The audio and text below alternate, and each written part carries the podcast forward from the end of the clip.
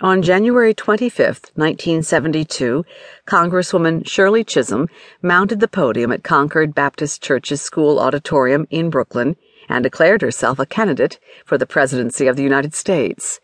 Her small frame barely visible behind the podium, the candidate, who stood five feet tall and weighed barely 100 pounds, was a heavyweight in the rough and tumble politics of central Brooklyn and a rising political star on the national stage. As the first black woman elected to Congress, Chisholm declared her candidacy for the presidency on her own terms. I am not the candidate of Black America, although I am black and proud, Chisholm told the crowd of 500, mostly black women. I am not the candidate of the women's movement of this country, she continued, although I am a woman, and I am equally proud of that.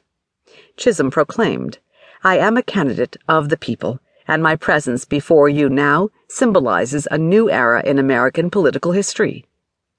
Chisholm's announcement stands as the symbolic beginning of the long, winding, and complicated trek that led to the election of Barack Obama as the nation's first black president. The actual path leading to the election of a black president started a few years earlier, in the mid 1960s, on the eve of the passage of the 1965 Voting Rights Act. It was then that black leaders began discussing strategies blacks should pursue to obtain greater influence at the ballot box. Should black voters organize separately among themselves to gain political power, or should they work with other racial minorities and fair minded whites to press for change?